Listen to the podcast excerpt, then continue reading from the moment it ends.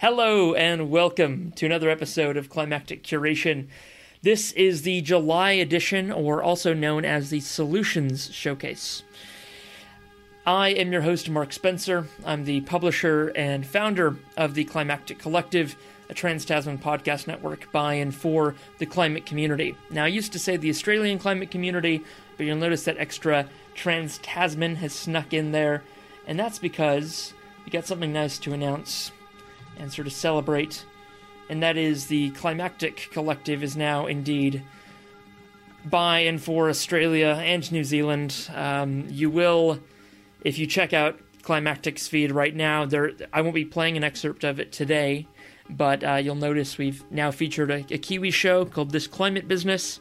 You'll notice that I'm starting to do interviews around New Zealand uh, and around my my neck of the woods here in Tamaki Makaurau, Auckland, and we're really going to show on the Climactic Collective all the ways that, yes, New Zealand might indeed be ahead of Australia in the race. Because, yes, ScoMo, it is a race to reduce emissions, to make the climate safe again to live in, and to protect the future. New Zealand may indeed, probably more than may, is ahead of Australia in many regards, but I also want to shed a light on the fact that New Zealand is by no means perfect in this regard. We have much more we need to do here in your little, uh, in your little cousin Australia, and uh, just look at all that size and power and potential Australia has to be a force for good through the climate crisis. So hopefully, in that Anzac spirit, we can band together again, Australia and New Zealand, for the biggest struggle of our generation and potentially many generations to come as we face the climate crisis together as brothers, sisters, family across the Tasman. And yeah. So, what is this climactic curation business all about? That's a little bit about the climactic collective. Curation is a chance to celebrate the best of what was published on the collective in any given month the ideal the idea initially with curation was I would do these monthly these live episodes. We'd it would become a regular thing. People would know when to tune in to ask questions to kind of catch up on things they they might have missed. Unfortunately that hasn't quite happened much yet. And uh, there's definitely a lot of, of catching up I need to do in order to make it that monthly thing. But why July has a climactic curation episode is for the first time, climactic went the whole month of July with a focus, with a theme, with a topic. And that focus was solutions. So, climactic is a very varied network. Uh, we'll talk to people of all stripes from all walks of life, from the grassroots up to the leaders of political parties, people who lead major NGOs, people doing amazing big projects, but also people doing the hard yards every weekend with their local tree planting group. Um, but what we always, what, we've, we've never really done with climactic is kind of stick on one theme for very long. And we'll talk to people about climate grief and climate anxiety and and trauma and the horror of what we're going through. And then next week we'll bounce to something completely different. So rather than sticking for a whole month with just the the mental weight of the climate crisis and everything that's going wrong, instead I just I challenged myself to stick to solutions and stick to positive stories about climate for a whole month. Um, now we had a real uh, a real head start on this um, with the launch of a new show on the Climactic Collective. Uh, in late June, a show called Regionomics Down Under was about to launch on Climactic. And this show is specifically all about solutions. It's about kind of those shovel ready projects, the commercial scale, the no government required climate solutions, and, and real um, benefits to, to society we can have right now if well, no ifs or buts, like things that are basically already happening, or things that we can just choose to do ourselves. Um, Regionomics Down Under has been in the works now for years. Uh, Lee Baker, one of my first friends that I met through Climactic, uh, one of the first sort of early boosters of the show, um, has been working on this, been thinking about this for, yeah, three years. Um, she was the first repeat guest of Climactic, and I thank her so much for coming on and then coming back and then coming back again. Um, and she's a, a, wonderful collaborator, and it's so great to, to have her on the network. And I really want to share with you now the intro, short, few minute long sort of trailer for Regionomics Down Under, what the show's all about, and where it's going to go from here. Because uh, she's released an episode, it was very good. There's more in the hopper, I think, coming out very soon. So I'm going to get myself all set up here. I'll let my music do a bit of a fade, and then we will get into it with this intro to Regionomics Down Under. I hope you enjoy. Thank you for joining us. If you have any questions at all, just sing out in the Facebook live stream or over on Twitter. I'll do my best to check that while this uh, clip is playing. All right. Thanks again for joining us for this episode of Climactic Curation. Welcome to Regionomics Down Under.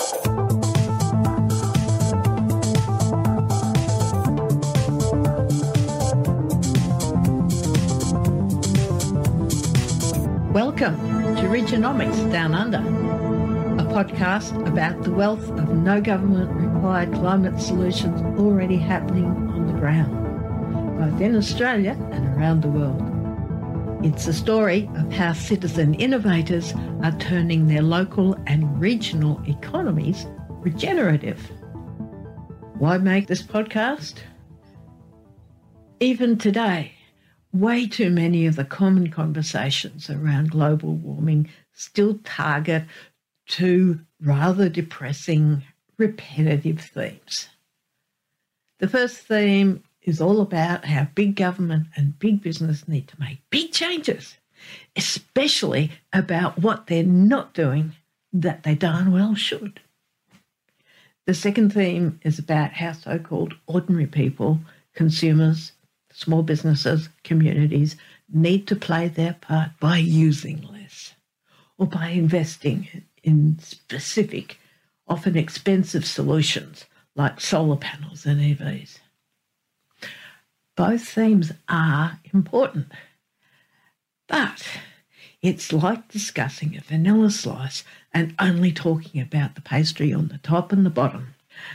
These two themes ignore the sticky, messy, tasty filling that's most of the vanilla slice, the good bit, the solutions, the actionable solutions we already have.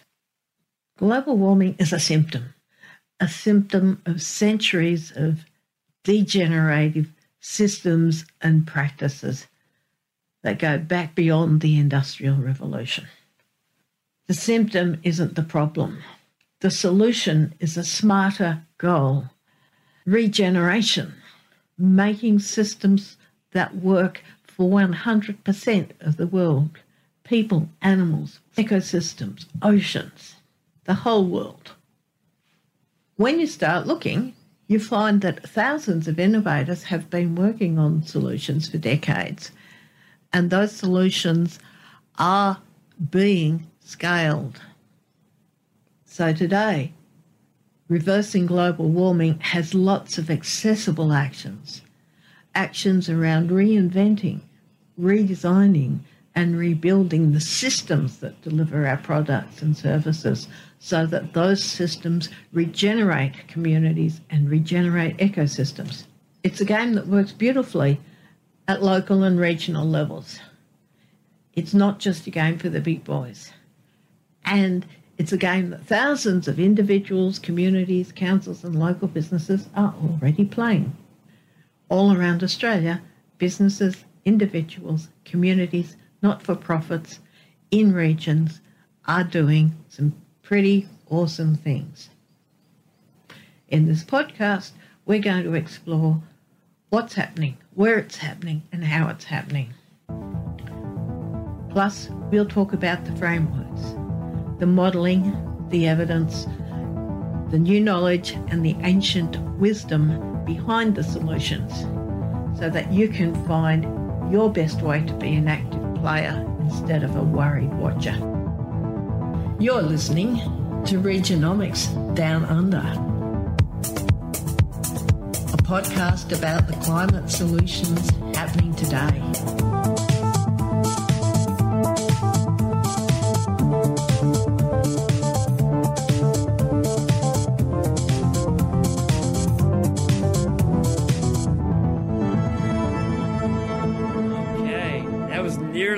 A good transition.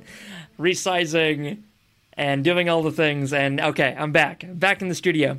Thank you very much, Lee Baker, for that introduction to Regionomics Down Under. I really, really love the name. I love it's all about regional, regenerative, economic solutions.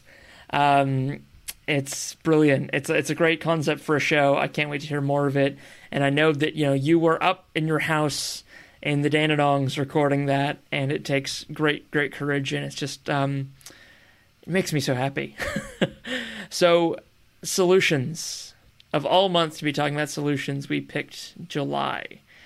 Now, um, there's going to be many points as we look back on the early 21st century in a few decades from now, but it really feels like 2020, for obvious reasons of the C word, uh, is all, already going to have quite a big chapter in history books. But 2020 and 2021, um, Australia with the Black Summer bushfires, the horrific California bushfires, and then, yeah, the last few weeks of the floods across Europe, China. We had them terribly here in New Zealand, and then the heat dome effect across the US, the Western United States, and Canada, leading to incredible fires and such an, an early part of the fire season. Um, it's a hell of a time to be talking about, solutions. I struggled this month, and I'm sure I'm not alone in that. I'm sure many people following any level of the news found it very difficult to keep up with the level of tragedy, uh, loss of human life, and and sort of terror of tracking the extreme weather events that have been happening all over the world. So I'm grateful that July I was especially trying to find positive stories and trying to find the good stuff.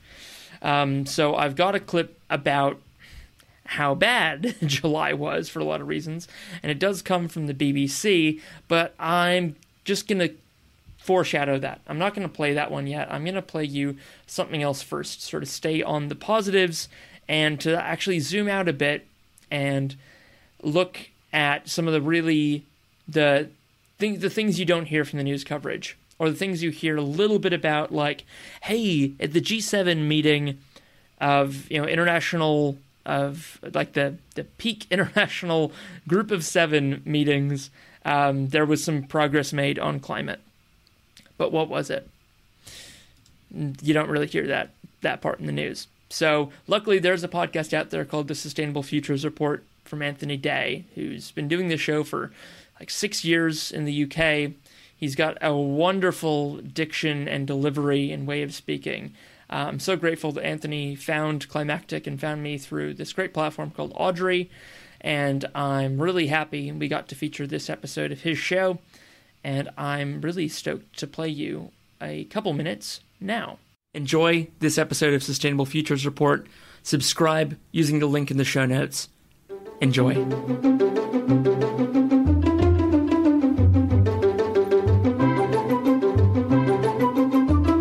This week, Climate Action staged the Climate Innovation Forum 2021, a three day event.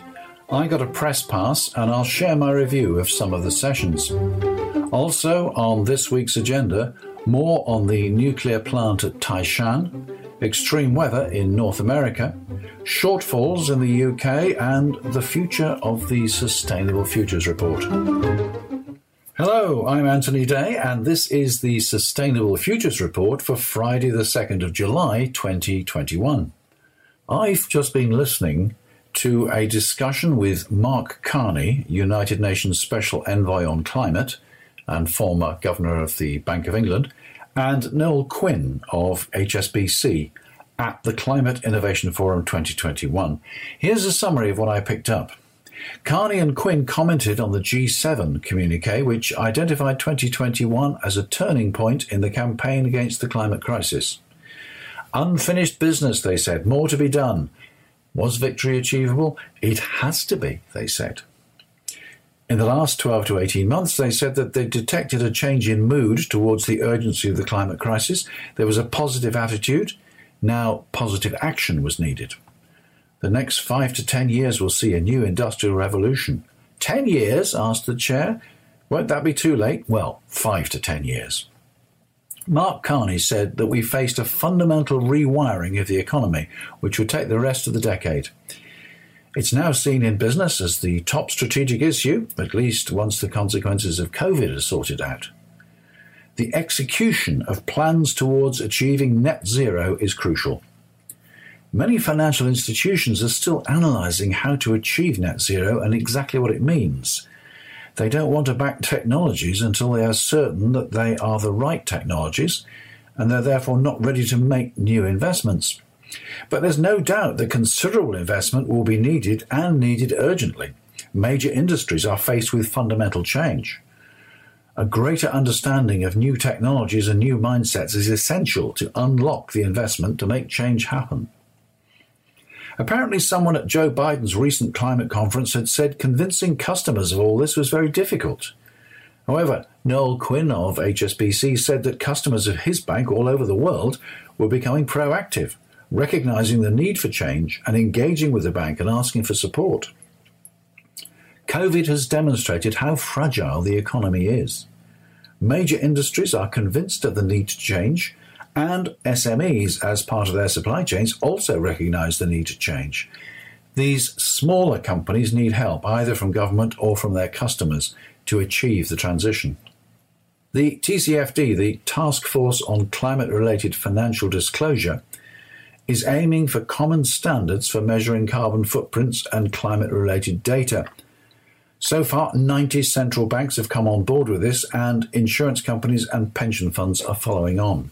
Questions followed the discussion how to build a net zero investment portfolio. Financial institutions should map out a pathway to net zero, assess each investment according to its nearness to the path, and maybe drop those that are not going to succeed. Is the aviation industry a stranded asset? Almost certainly without innovation. Long haul flying needs sustainable fuels, which have been shown to cut carbon by 80%.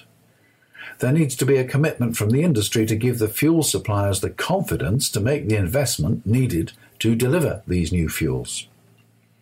Aren't politicians just thinking of electoral cycles before anything else? Mark Carney quoted an example of his native Canada where people had voted for parties committed to introducing a carbon tax. He thought the weight of public opinion was changing. Noel Quinn said he thought there was change as well. Personally, I can't see net zero and the climate crisis creating much interest at the Batley and Spen by election coming up this week. How can we educate consumers? asked another delegate. Apparently, Sir David King, former chief scientific advisor, has said that governments have not been clear enough. There is private sector innovation. For example, the ability to track carbon through a complete supply chain is being developed. Should the government be more assertive? On the one hand, the government has withdrawn a grant scheme at only four days' notice, but on the other hand, it has created an environment to encourage change, like the ruling that fossil fuel cars may not be sold after 2030. The government needs to work with the private sector to define the signals and regulations that should be set up.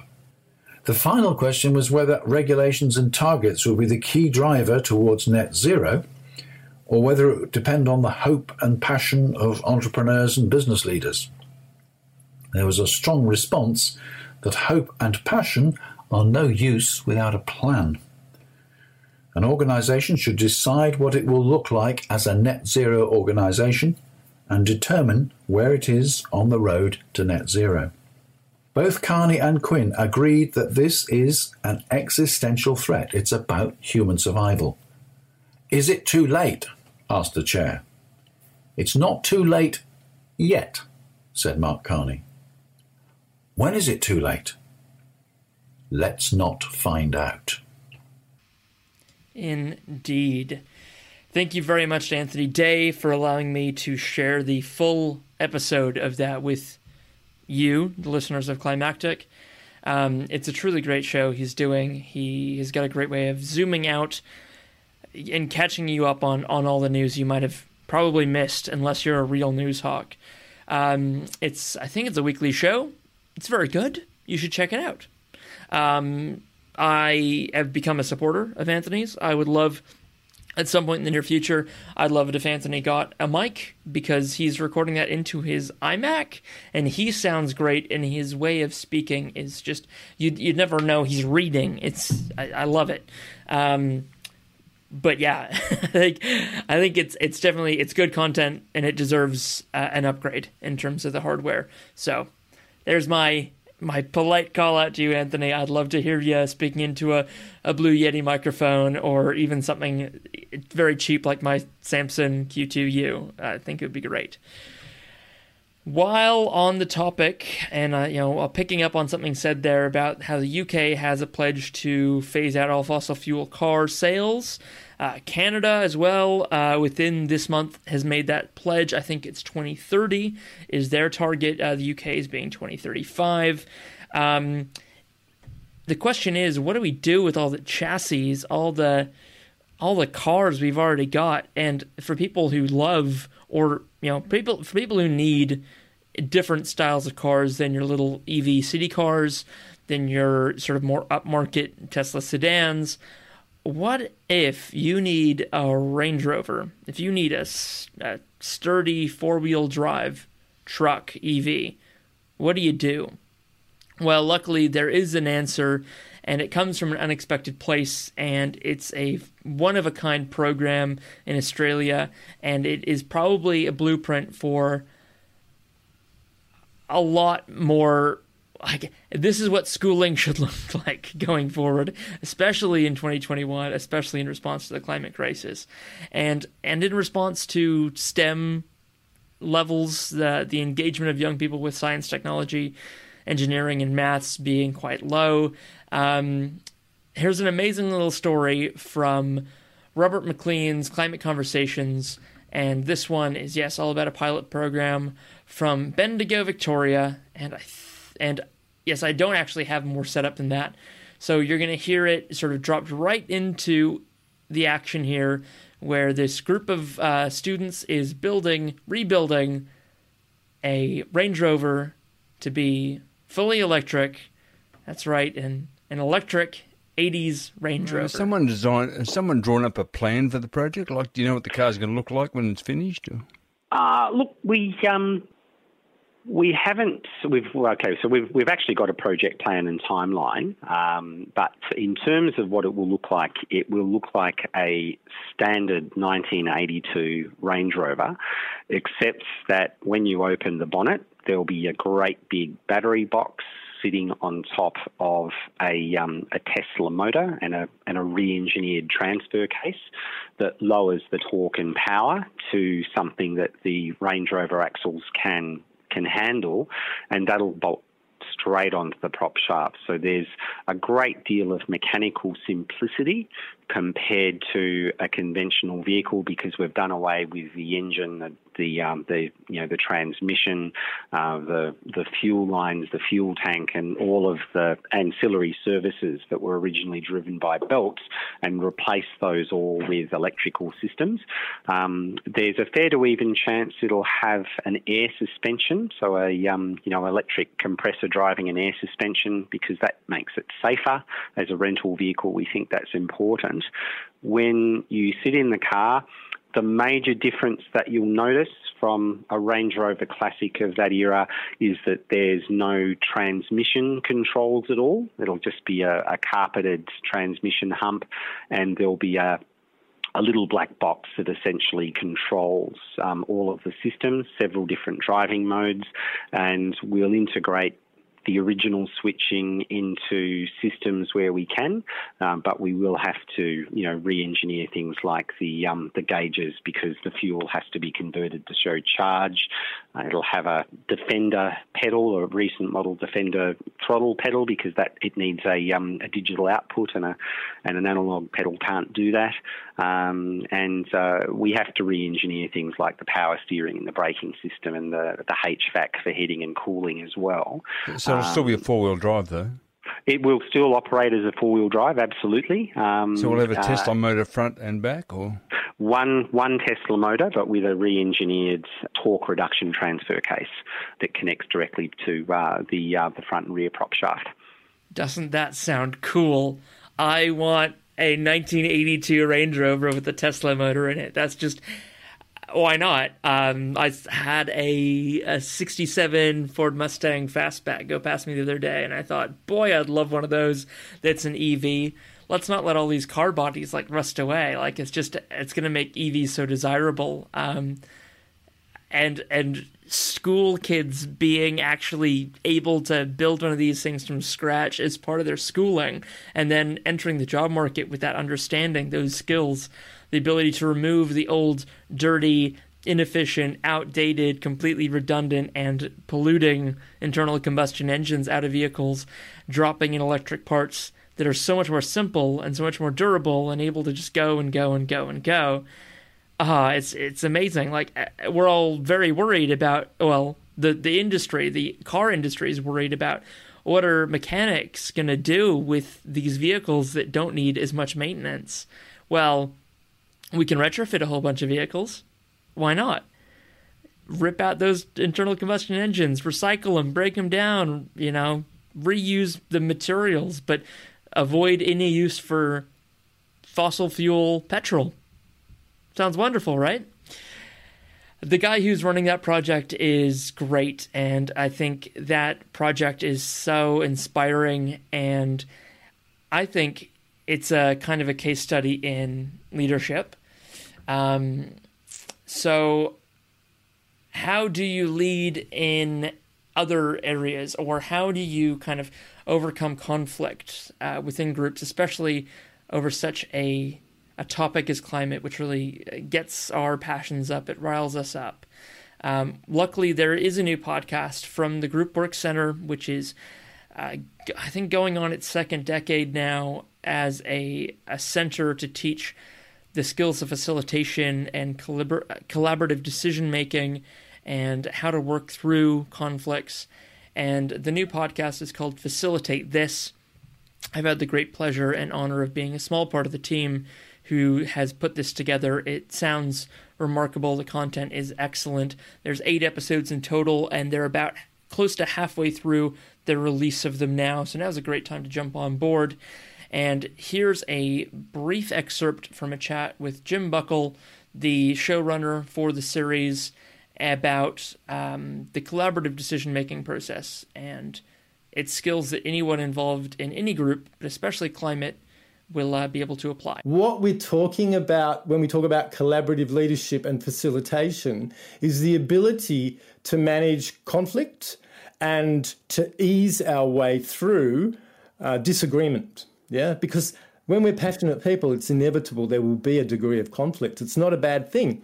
It's how we get through it and how we manage it collaboratively that is key. And what we found working with groups across a range of areas over many, many years is that often people lack these skills because they're not intrinsically taught and they're not intrinsically part of the modern day culture because we somehow let that side of things slip.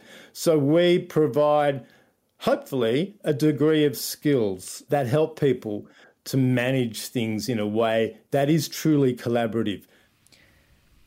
And think think about it. When was the last time that as part of your job or your life, you know, outside of maybe the realms of a relationship that you're in, uh, that you actually thought about reaching a decision collaboratively where everyone at the end of the day agrees on it. Not that you were outvoted and have to go along with it, not that you made your best effort but weren't listened to, but actually participated, actually came to the point where you accepted the decision, even if it wasn't all of what you wanted and carried on with it. That you were okay with it.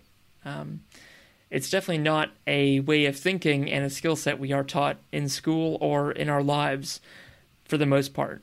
So I highly recommend you check out Facilitate This. Uh, I think we're not going to reach a lot of climate solutions without, well, we're not going to reach a level of justice and fairness in the climate solutions we embrace and we start to enact without that level of collaboration and collaborative leadership. So, worth checking that that series out for sure. And I thought it was it was very much on topic for this month. Sadly, this month, um, I couldn't keep it all positive, and I I have definitely I've put this off playing this clip a few times now, but I think it is time to kind of let the experts, uh, people who do a very good job talking every day, sadly, about uh, just bedlam and chaos and disruption, the excellent newscasters at the BBC tell us just what July meant in many places in the world. And for that, we go to BBC's that uh, the excellent BBC World Service show, The Climate Question. And I wonder, has there been any political fallout from the heat wave where you are, Neil? What with so many deaths and with the emergency services so overstretched? Yeah, there has. The opposition has called the government's response ineffective and it wants an independent review. The government has promised to hire more paramedics and emergency dispatch operators and to learn lessons. The, the, the, big lesson coming out of, of the past number of days is that the climate crisis is not a fiction, it is absolutely real. And if you look. John Horgan, the Premier of British Columbia uh, we now uh, are absolutely clear that climate change is affecting us in ways that uh, we hadn't yet imagined. This is not a British Columbia problem. It's not a Canada problem. It is a global challenge, and we all need to have citizens of the world. What he didn't say was that his government relies on hundreds of millions of dollars of fossil fuel revenues, mainly from coal and natural gas. To really address the climate crisis, they're going to have to look at that. And what's happening with carbon emissions there? Well, the most recent official audit shows British Columbia's overall emissions are still going up. Which the science tells us makes extreme weather events like this heat wave more likely. Bob says people really need to begin to connect the dots. I often wonder how many deaths we will have to see before people start taking notice. How many do we have to see? Five, ten thousand? I mean, it's a terrible, terrible thing to say. You need five or ten thousand deaths before people start waking up to this problem. It's a bleak prognosis. But, you know, as we've seen with COVID, numbers matter. Big headline numbers grab the public's attention and can possibly force change. Right. And for decades, we've got to remember that scientists have been warning about a possible pandemic, but it took the huge mortality rates over the past year and a half for it finally to be taken seriously. Yeah, may well be the same with heat waves.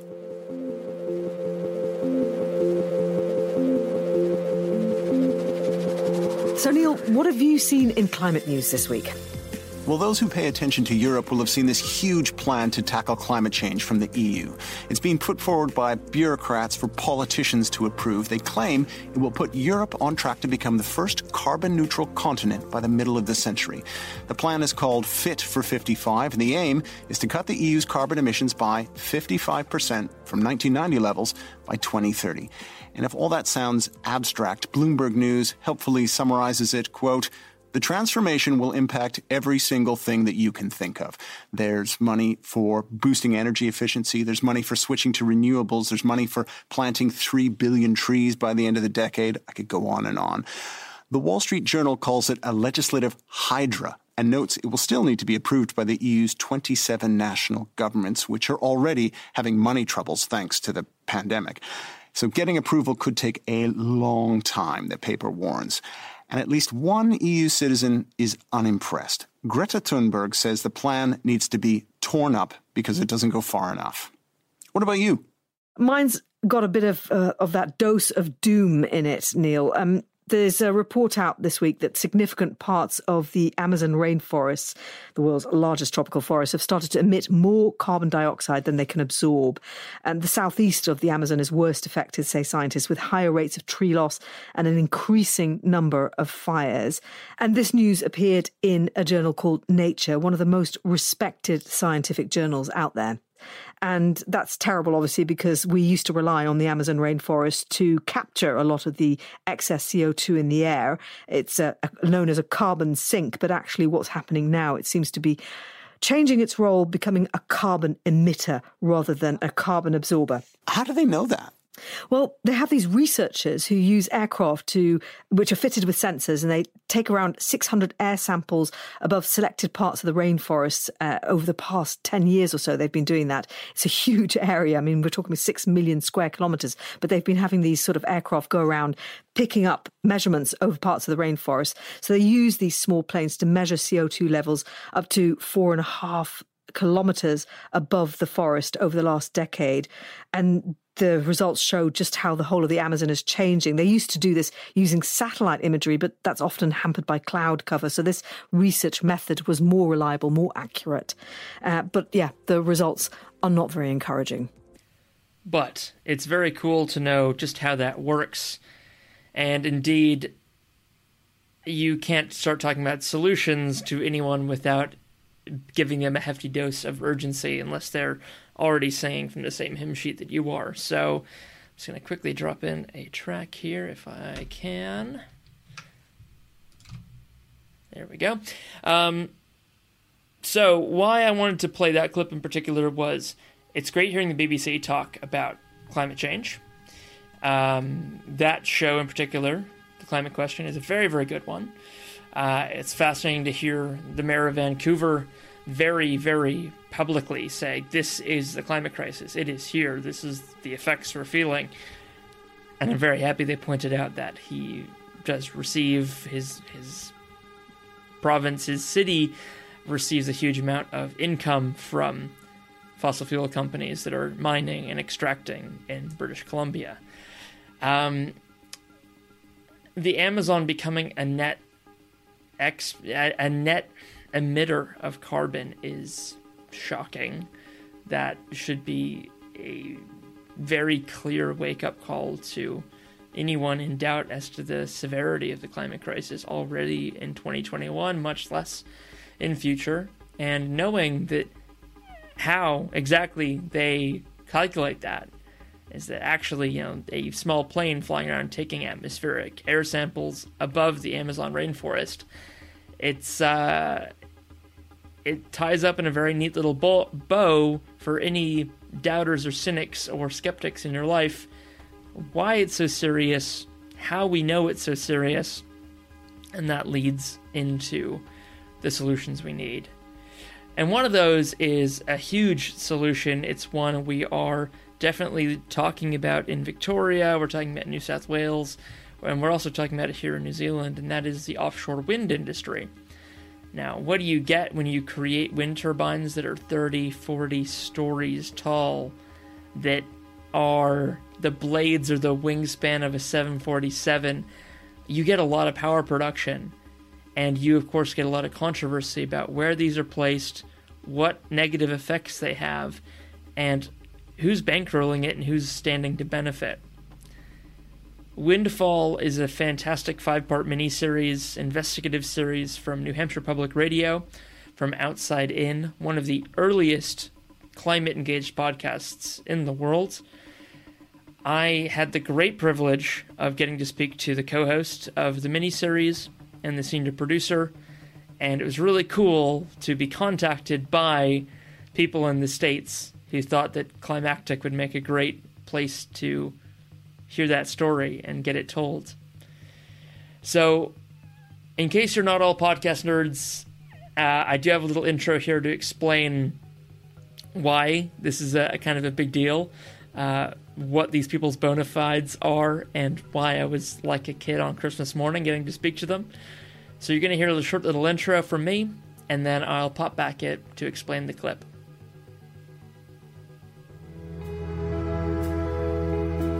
This show is for the climate community. Those who are aware of, engaged with, concerned about, uh, basically doing anything about the climate crisis. It's not necessarily for podcast nerds. But if you're anything like me, the acronyms PRX or NHPR or NPR make you excited. And today, in this episode, I'm like a kid on Christmas morning because I got to speak to two people from NHPR, New Hampshire Public Radio, who work on a show called Outside In, distributed on PRX, the public radio exchange. And even better than talking to the people who make the stuff I listen to, they make a climate show, and a damn good one. In this episode, you're going to hear all about this new mini-series called Windfall, and of course, you're going to want to check it out. So please find a link to Windfall, which is on the outside in feed, right at the top of the show notes, and you're going to want to stick around for this whole hour of talking podcasts, climate, storytelling, and how we can engage with this new clean energy revolution that's happening around us, and that's finally, finally happening in the US and what we here in Australia and New Zealand can learn from it and apply. All right, settle in, headphones on, enjoy. So you can hear I was very, very excited about this. I'm really happy with how it came out. So, what you're about to hear is a clip from near the end of that episode. I highly recommend you listen to the whole thing. It's on the climactic feed. It is a longer one, it's close to an hour, but um, I put a lot of, of editing into it. It is to the point. There's not a lot of waffling. Um, you're going to hear from Annie Ropeek, who's the co-host of the series, and Jack Rodolico, the senior producer. And this is about, yeah, the offshore wind industry and sort of the angle they approached it from, and just the facts around it for them. Uh, what it's like as a publicly, you know, a public radio production about a solution to the climate crisis and what its scale it's it's remarkably and refreshingly factual. They don't have to get into emotionality or asking you to consider what the future will be like. This is straight up reporting. This is like reporting like they would on a political race or a school board. This is it's almost it, it's it's so refreshing that like you can now approach a climate topic in a traditional not boring because it's not but like just like it's any other type of economic thing because it is but there's no there's no false equivalence there's no ambiguity it's just there's a climate crisis it's happening now what are we going to do about it and let's talk about who's going to win who's going to lose why here why now what's happening all right, here's the clip. This is the last clip I'm going to play you for this episode of Climactic Curation. So I'll talk to you again briefly afterwards, but please enjoy. And if you enjoy this, please do go listen to the whole thing. It's fantastic. I remember at the beginning of one of the CNN presidential debates, they were doing like live updates of those fires during the debate, which just felt totally new and like unheard of for climate journalism to be that sort of front and center so I think that it is still incredibly divisive, but it's also something has changed in the past couple of years where it's it's more normal to talk about it. It's not niche anymore. Maybe still a little bit niche in like TV journalism in the states, I would say. You are not hearing them say the words I think as often as you are in newspapers and um, radio and digital media, but the dominoes are continuing to fall, and um, the you know idea of what objectivity means for climate change has completely shifted in a you know for the better in a way that allows us to say facts like climate change is real, it's happening, etc., with journalistic certitude in a way that I couldn't like three years ago. I mean, I did, but I would have to defend them really actively to our audience, and it just like they don't they don't ask about it anymore. There's a couple, you know, the, the core group of denialists will still ask about it, but you don't have to to think about them as much anymore. It's sort of become acceptable. Yeah. That has less power than it used to. Yeah, which is which is gratifying and and encouraging. So that shift is still happening, but it's good, I think. You know, as you're saying that, Annie, what occurred to me is like um, bringing it back to to Windfall to this podcast series. Um, climate change in this series is kind of like uh, I think that's one of the good things about covering offshore wind in this way is it's not a change that's relying on Congress passing a law. It's you know, and so it's just happening because the economics work.